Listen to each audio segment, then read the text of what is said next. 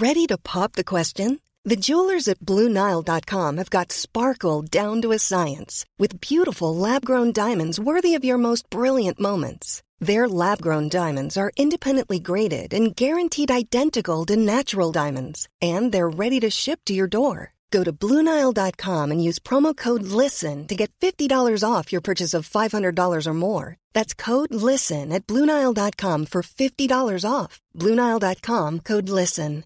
Quality sleep is essential. That's why the Sleep Number Smart Bed is designed for your ever evolving sleep needs. Need a bed that's firmer or softer on either side? Helps you sleep at a comfortable temperature? Sleep Number Smart Beds let you individualize your comfort so you sleep better together. JD Power ranks Sleep Number number 1 in customer satisfaction with mattresses purchased in-store. And now save 40% on the Sleep Number limited edition Smart Bed for a limited time. For JD Power 2023 award information, visit jdpower.com/awards. Only at Sleep Number stores or sleepnumber.com.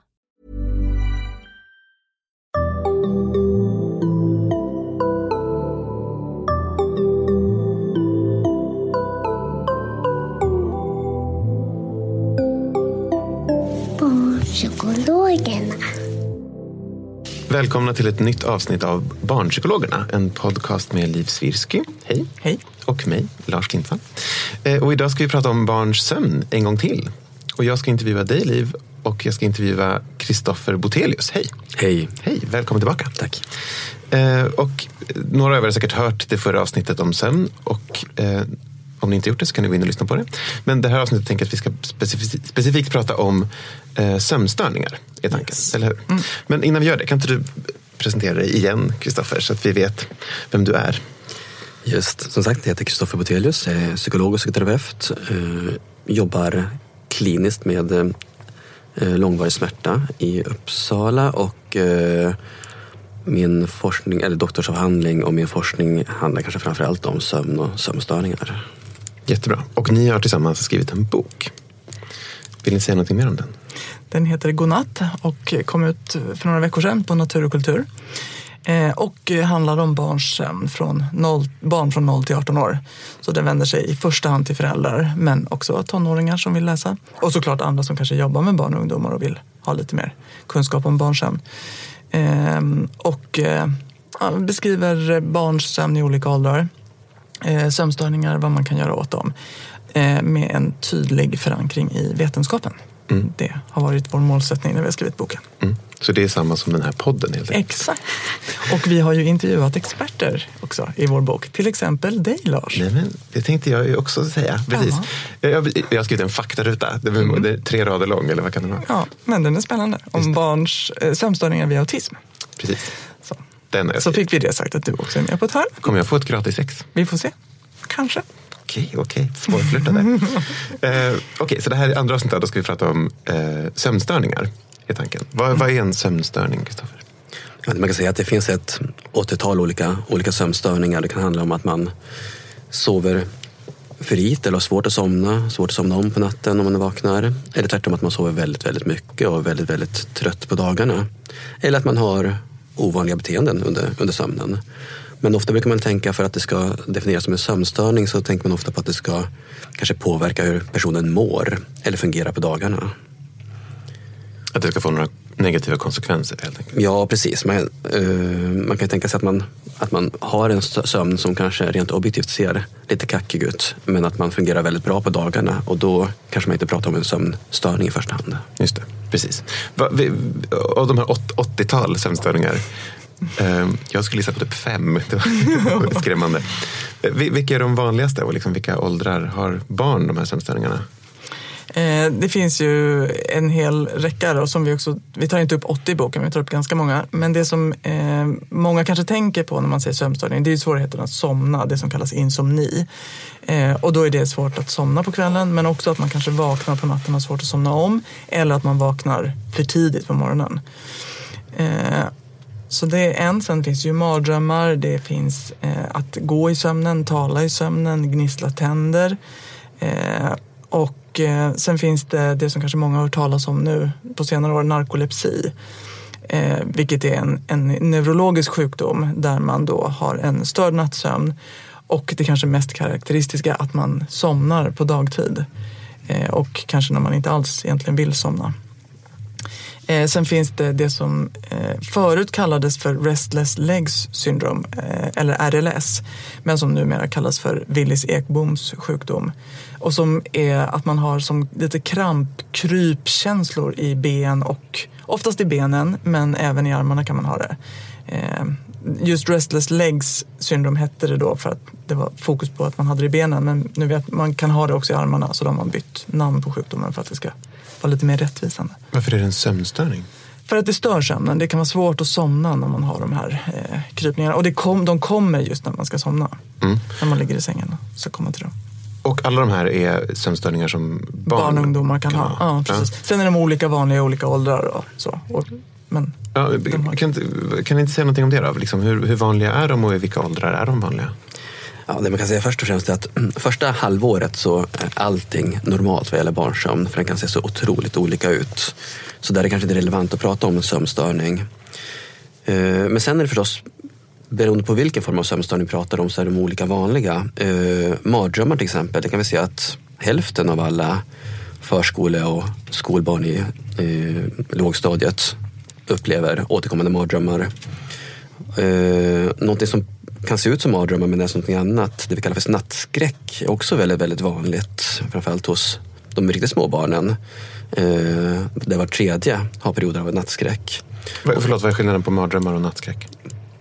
Ja, alltså mardrömmar, det är ju eh, att man väcks av en otäck dröm och känner att man, att man, att man uh, känner sig rädd helt enkelt. Uh, vid en mardröm om man vaknar så kan man ofta berätta om vad man drömde om, eh, vad det handlade om och man kan bli tröstad av sina föräldrar. Nattskräck däremot, det är en, egentligen är det en, en form av sömnstörning som sker under djupsömn. Och vid nattskräck så kan man som förälder kanske tro att barnet har en, en mardröm för att barnet man kanske vaknar av att barnet skriker och när man kommer in till barnet så kan man se att den kanske står upp i spjälsängen och ser väldigt skräckslagen ut, kan ha uppspärrade ögon. Men man kan inte få någon kontakt med barnet och man kan inte heller trösta barnet utan när man försöker lyfta upp det så tvärtom kanske barnet eh, slår ifrån sig och skriker ännu mer. Eh, och egentligen så är det så att barnet i sig befinner sig i djup sömn men ser ut att vara klarvaket. Eh, så skillnaden mellan nattskräck och sömnstörningar, eller vad heter mardrömmar kan man säga dels är det olika sömnstadier och dels vid mardrömmar då kan man, man kan trösta barnet och barnet kan berätta om varför det är rädd. Vid nattskräck eh, så kan man inte få kontakt med barnet och, och väcker man barnet under nattskräcksepisoden kan de sällan berätta om varför de var rädda. Och de här nattskräcksepisoderna de går ofta över av sig själv inom några minuter. Så det mer kanske handlar om att vänta ut dem för som sagt barnet själv eh, befinner sig faktiskt i djupsömn. Mm. Och, förlåt, och båda de här är ganska vanliga då? Både mardrömmar och nattskräck? Ja men precis, för att nattskräck, framförallt hos små barn så eh, har vart tredje barn nattskräck. Mm. De, de här andra som Liv nämnde då, narkolepsi, hur vanligt är det? Ja, narkolepsi är ju extremt ovanligt som tur är. Det rör sig om mindre än en på hundratusen barn. Medan insomni är ju förstås, det är den vanligaste hos vuxna. Men hos barn, så, ja, hos tonåringar är det väl kanske någonstans mellan 10 och 20 procent som, som just har insomni. Mm. Men det är ovanligare hos mindre barn? Eh, ja, hos mindre barn så pratar man kanske inte ofta om insomni. Men däremot kan ju små barn ha svårt att somna. Eh, eller svårt att somna om om de vaknar på natten. Eh, Men låt nu bara gissa här, killisar. Det är för att de får inte så mycket sömnbrist för att föräldrar är bra på att ordna det så att de ändå lyckas somna på något sätt. Det går mer ut över föräldrarna än det går ut över barnet. Då. Ja, sen tror jag också att med små barn, kan sova så väldigt olika. Och småbarn, man kan också, som förälder kan man ha svårt att veta eftersom vi, vår sömn ser väldigt olika ut. Delvis på grund av eh, att vi har olika, olika gener som styr till exempel när på dygnet vi föredrar att sova men också sömnlängden. Så tror jag att vet du, när det gäller små barn så kanske föräldrarna har väldigt mycket tankar om hur sömnen borde se ut. Och det tar några år också innan man förstår sig på sitt barn att mitt barn är kanske väldigt mycket av en kvällsmänniska som inte behöver så väldigt mycket sömn. Hon, hon eller han kan somna sent eh, och ändå fungera bra på dagarna. De, de här andra ehm, sömnstörningarna? Till exempel om man har problem med att, att det är ett problem att man går i sömnen till exempel. Hur vanligt är det? Vilka åldrar? Ja, alltså det är också eh, att gå i sömnen, precis som eh, nattskräck så är det en, en sömnstörning som sker under, under djupsömnen. Eh, och det, de här djupsömnstörningarna brukar man ofta prata om att det handlar kanske om att eh, vi har ett nervsystem som inte är färdigutvecklat. Och de har tendens att, att försvinna med, med åren. Så det är vanligt hos småbarn, sen blir det mer och mer ovanligt. Och, men även hos vuxna, ungefär en procent av de vuxna går fortfarande i sömnen regelbundet. Mm. Mm. Men man skulle ändå kalla det en sömnstörning, alltså för att det får konsekvenser för en på dagtid sen efteråt? Ja, precis. Och just de här äh, sömnstörningarna som handlar om vad säga, lite mer udda beteenden under sömn brukar man sammanfatta under, med begreppet parasomnier. Alltså beteenden som sker vid sidan av sömn eller under sömn. Mm. Det är som parafilier fast eh, med sömn istället. ja, just begreppet para betyder vid sidan om helt enkelt. Det är bra. Då har vi lärt oss lite grekiska det här avsnittet. Eller latin, grekiska. Ingen um, Vi kan väl bara stanna vid några av de här, liksom, de, de, de viktigaste kanske och liksom prata lite om vad man kan hjälpa, hur man hjälper ett barn som har de här problemen. Då. Eh, om vi börjar med insomni då, som du sa var den vanligaste hos vuxna men ändå vanlig hos tonåringar. Liv, vill du säga någonting om vad, vad det finns för behandlingar för om man har problem med att somna? Alltså man kan säga med insomni att man ju behöver veta lite mer. insomni som begrepp säger egentligen bara just att man har de här svårigheterna men det säger ingenting om varför. Så att det första steget är att ta reda på varför är det svårt att somna och det kan ju vara så många olika skäl. Eh, tonåringar till exempel kan ha svårt att somna på kvällen för att de är stressade. Eh, och det kan ju vara för skolan eller för kompisar eller så. Eh, eller att de är oroliga. Eh, vi vet ju vid ångeststörningar till exempel att väldigt många också får sömnsvårigheter. För att man ligger på kvällen när man ska försöka somna och liksom vara rofylld och då kommer en massa jobbiga tankar och så. Ehm, så att det, det kan ju vara skäl till varför man har svårt att somna. Vi vet också att många som har ångest eller depression eh, har eh, just det här att man vaknar tidigt på morgonen. Så det behöver man ju också kolla, liksom, finns, det någon sån, finns det en annan bakomliggande problematik som gör att man också får svårt att somna? Och då är det den man ska få behandling för? Ja, precis. Då är det ju den. Sen kan man i och för sig ändå inom ramen för den också jobba med vissa sömninsatser. För att ja, man kan jobba liksom på två fronter samtidigt kan man säga. Och får man bättre sömn fast man är deprimerad, ja, då kanske depressionen minskar. Så att liksom, de där kan också växeldra varandra på ett ganska bra sätt. Mm.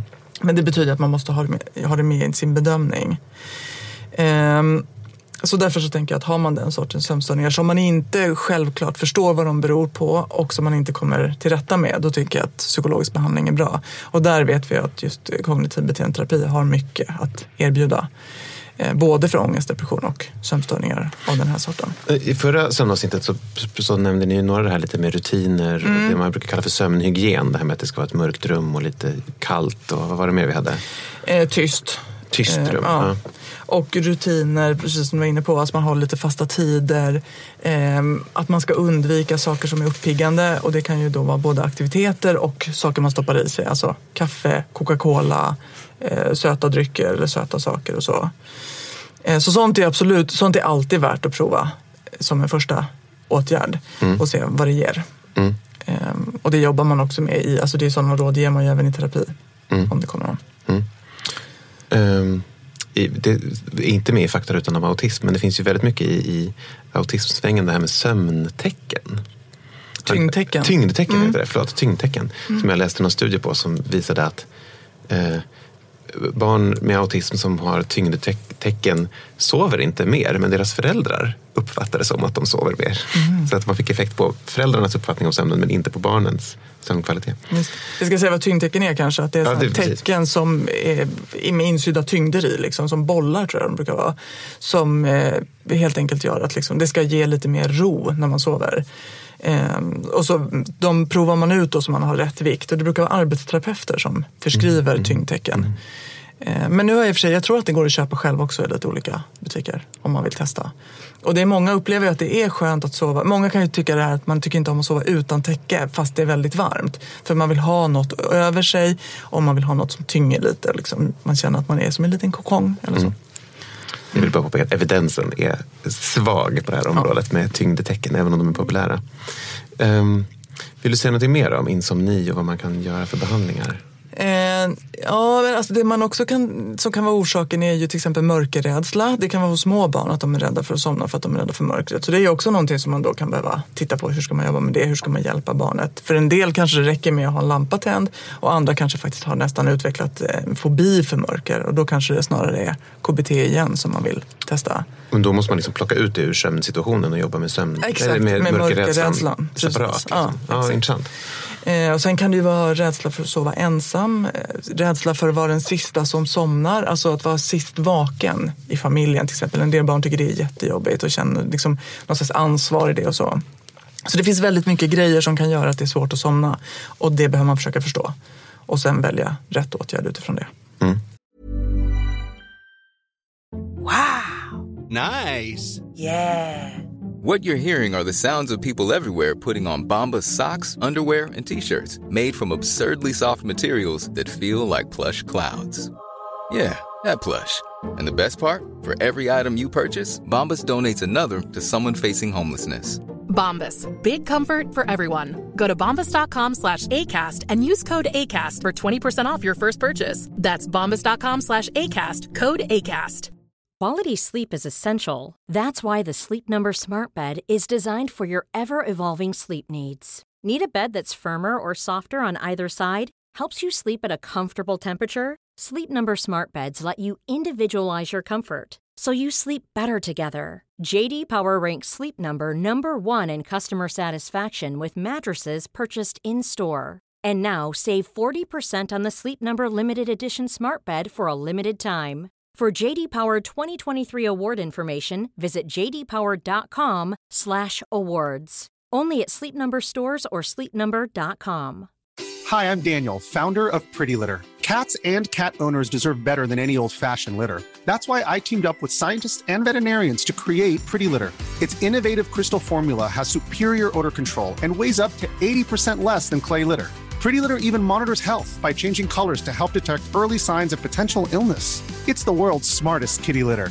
Go to prettylitter.com and use code ACAST for 20% off your first order and a free cat toy. Terms and conditions apply. See site for details. Ehm, jättebra. En, en, en annan sån här sömnstörning då, som vi tänkte vi skulle prata lite mer om är det här när man har problem att man kissar på sig i sömnen, i sängen. Sängvätare hette det förr. Det fanns ett eget begrepp för det. Eh, vill du säga någonting om det, Kristoffer? Ja, precis. Rent medicinskt så brukar man, brukar man prata om enures. Eh, från grekiskans ord för urin och själva termen betyder ungefär att, att kissa i. Ja, precis. Eh, Då, förlåt, då var det grekiska. då, Den här gången var det grekiska. Ja, egentligen är det väl grekiska. Sen är det en ny latinsk version av det grekiska ordet på urin om man ska vara noggrann. Någon har doktorerat i Uppsala. Precis, nej men exakt sängvätning. Man brukar prata om sängvätning, det är ju om man kissar i, sig, kissar i sängen eh, på natten efter att man har fyllt fem år. Innan, innan det så, så pratar man inte alls om, om enures utan det är efter man har fyllt fem år. Ehm, Hur vanligt är det här? ja, det är ju relativt vanligt. Eh, nu kommer jag inte ihåg de exakta Jo, siffrorna. här. det kommer jag ihåg Liv, faktiskt. Då. Ja. 20 procent av alla femåringar får en eh, primär NRS-diagnos. Får en diagnos? Alltså, Alltså, om man, man tittar får ju inte en diagnos förrän man är fem år. För man säger, alltså, som Kristoffer var inne på, man säger inte att det är NRS. Att fram till fem år, att kissa i sängen, det får man göra lite då och då. Eller, eller hyfsat ofta. Mm. Efter det så sätter man diagnos. Och då är det 20 procent av alla barn som har. Om- alla femåringar som Om man skulle plocka, plocka in dem och titta på dem så skulle man säga att de uppfyller diagnoskriterierna. Ja, precis. För det är inte måste 20 väl vara en procent som går till vårdcentralen och får en NURES-diagnos. Det Jag vet faktiskt inte hur den studien är gjord, om det är en epidemiologisk studie eller inte. Men eh, Just det. vi nöjer oss med att det är ganska vanligt hos Just. femåringar. Precis. Sen minskar det med åldern. Och, fast en, fortfarande i tonåren kan det vara en eller två procent som har problem med, med enures.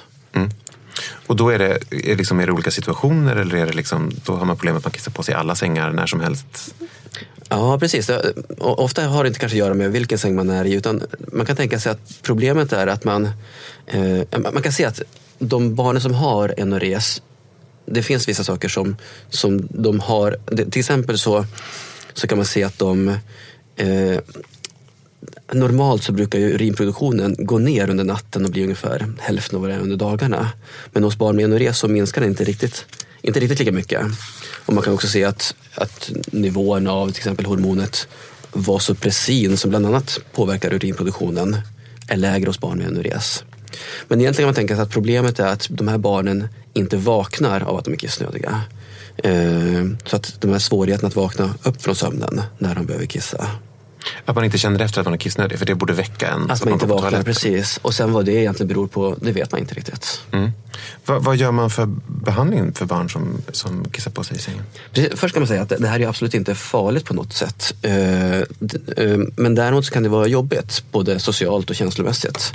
Och det här barnet kanske känner sig eh, att man inte vågar sova borta hos kompisar eller på läger eller man kanske får glidningar från syskon och så. Så det kan påverka självförtroendet. Så av den anledningen kan man tänka att det finns anledning att söka hjälp.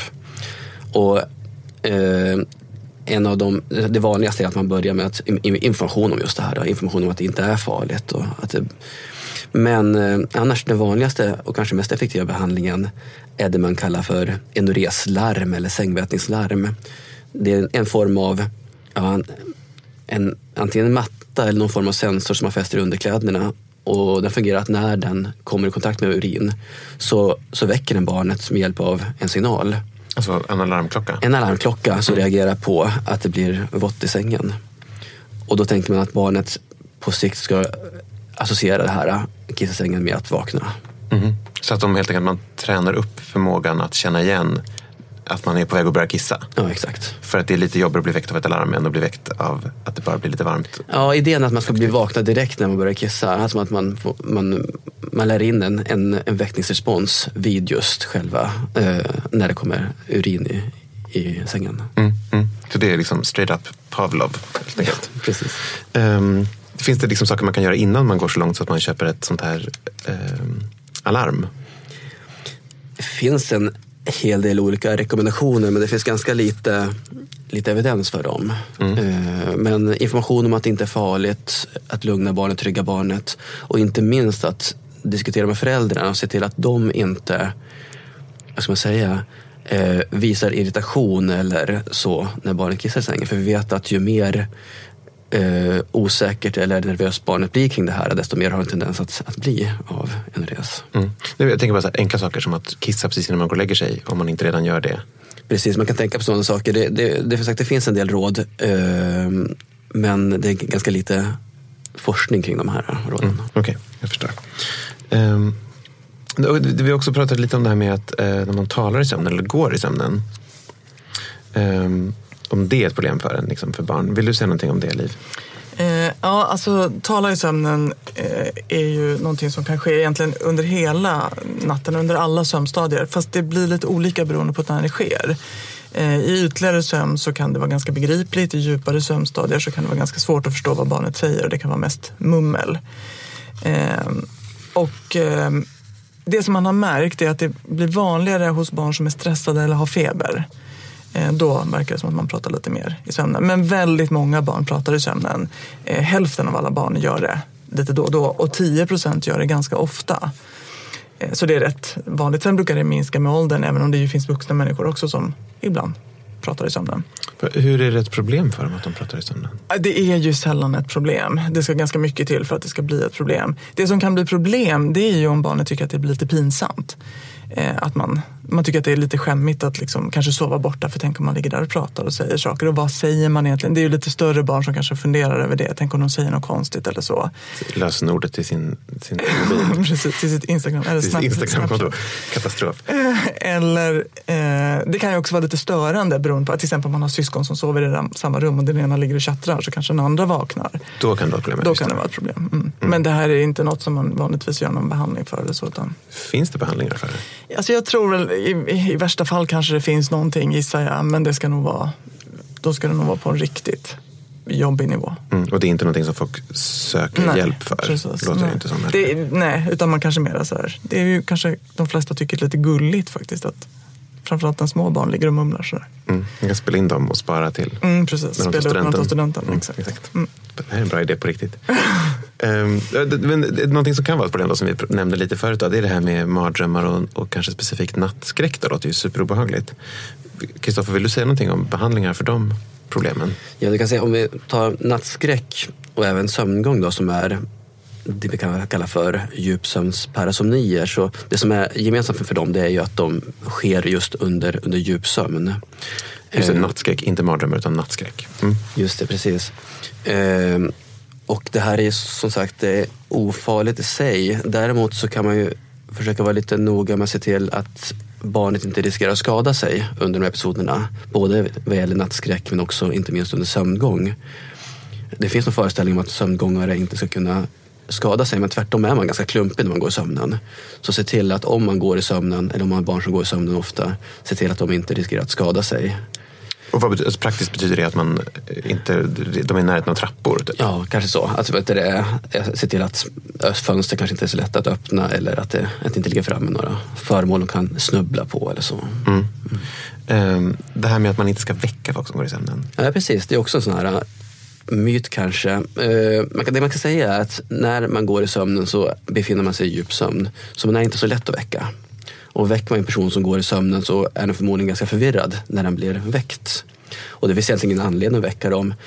Eh, egentligen vare, vare sig vid sömngång eller vid nattskräck utan de här episoderna går över av sig själv så sömngångaren kanske man bara kan leda tillbaka till sin säng.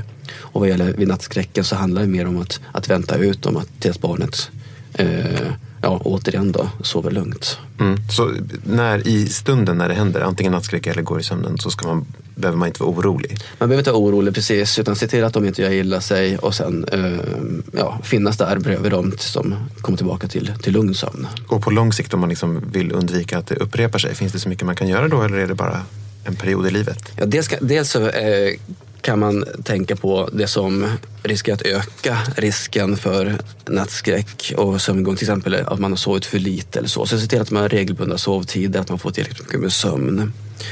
Sen det man kan göra om man har stora problem, det är det vi kallar för schemalagda uppvaknanden. Det vill säga om de här perioderna kommer vid en ganska regelbunden tid på natten så kan man väcka barnet strax innan. Strax innan de får nattskräck eller strax innan de brukar gå i sömnen. Så kan man väcka barnet och så gör man det regelbundet under någon veckas tid. Så kan man ibland eh, minska förekomsten. Och att det sen håller i sig då, att man gör det under en vecka? Ja, precis. Men det man får vara lite försiktig med det är ju att när man väcker barnet under natten så gör man också att de får lite mindre sömn än vanligt. Och vi vet att mindre sömn och sömnbrist i sig kan trigga de här parasomnierna. Så det får vara en liten avvägning. Ibland så är det hjälpsamt och ibland så kan det snarare förvärra problematiken. Och så får man förlänga det i andra änden helt enkelt. Eh, Så att de får sova mer på morgonen. Ja, precis. Det är ju som sagt det är viktigt att få se till att de får, att de får en hyfsad nattsömn ändå. då. Förlåt, då bara väcker man dem. Om man vet att, att den här nattskräcken brukar vara klockan två på natten, Ja. då väcker man dem halv två. Och bara läser en liten saga. Och Man väck, sen, väcker dem lite lätt bara en kvart innan eller så. Och egentligen behöver de inte vakna jättemycket utan vakna lite grann och sen vet du det, eh, låter dem få somna om igen. Då stör man så pass mycket att den här episoden kanske inte kommer. mm, intressant. Um, Okej, v- är det några andra såna här behandlingar för sömnstörningar som vi vill nämna bara innan vi rundar av? För andra sömnstörningar menar jag nu. Tänker Eh? Gnisslar man tänder kanske man söker tandläkare. Ehm, Om det är problemet? om det är problemet, det. ja, precis, för det är en del barn som gör. Mm. Ehm, ja, nej, det är väl... Vilka, vilka andra behandlingar tar ni upp i boken? Eh, vi pratar, vi intervjuar ju fler experter då. Eh, till exempel en tandläkare, en uroterapeut, alltså som jobbar då till exempel med barn med enures. Eh, vi, beskriver, vi intervjuar en sömnläkare om hur sömnutredningar går till för barn som har lite allvarligare sömnproblem. Eller där man vill utreda andra sjukdomstillstånd eller så, se vad som är vad. Ehm, vad har vi mer som vi intervjuar? Ja, alltså det, vi kom in på också på det, det som egentligen kanske inte är sömnstörning utan det som snarare är andningsrelaterade störningar som sker under sömnen. Som till exempel att man snarkar eller att man har andningsuppehåll under sömnen. Alltså sömnapné. Sömnapné, precis. Inte heller helt ovanligt och kan ge väldigt stora dagtidskonsekvenser. Just det, för det har jag hört att då kan man missuppfatta det som ADHD helt enkelt. För att de sover så dåligt så att de får koncentrationssvårigheter och blir hyperaktiva. Ja, det finns en viss risk att eftersom symptomen kan te sig likadana ut på dagarna. Mm. Mm. Cool. Eh, ska vi runda av där då? Ja, och vill man fördjupa sig mer så finns det mycket mer i boken. Godnatt. Och vi lägger den i avsnittsbeskrivningen ja, igen. precis. Såklart. Eh, tack så hemskt mycket Kristoffer. Tack. Och eh, tack Liv. Tack. Och tack ni som lyssnade. Eh, och som vanligt så eh, kan ni gå in och följa oss på Facebook. Där heter vi Barnpsykologerna. Och vi finns på Instagram. Där heter vi Barnpsykologerna understreck podd. Yes. Hej då! Hej då!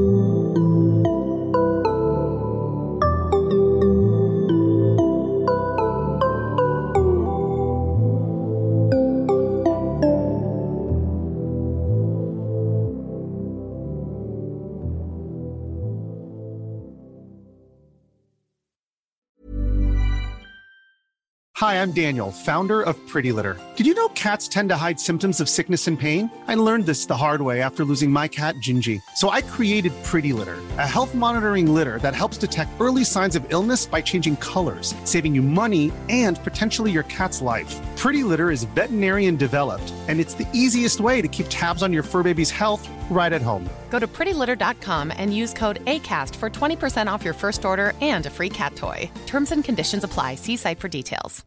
Imagine the softest sheets you've ever felt. Now imagine them getting even softer over time. That's what you'll feel with Bowl and Branch's organic cotton sheets. In a recent customer survey, 96% replied that Bowl and Branch sheets get softer with every wash. Start getting your best night's sleep in these sheets that get softer and softer for years to come. Try their sheets with a 30-night guarantee. Plus, get 15% off your first order at bowlandbranch.com. Code BUTTERY. Exclusions apply. See site for details.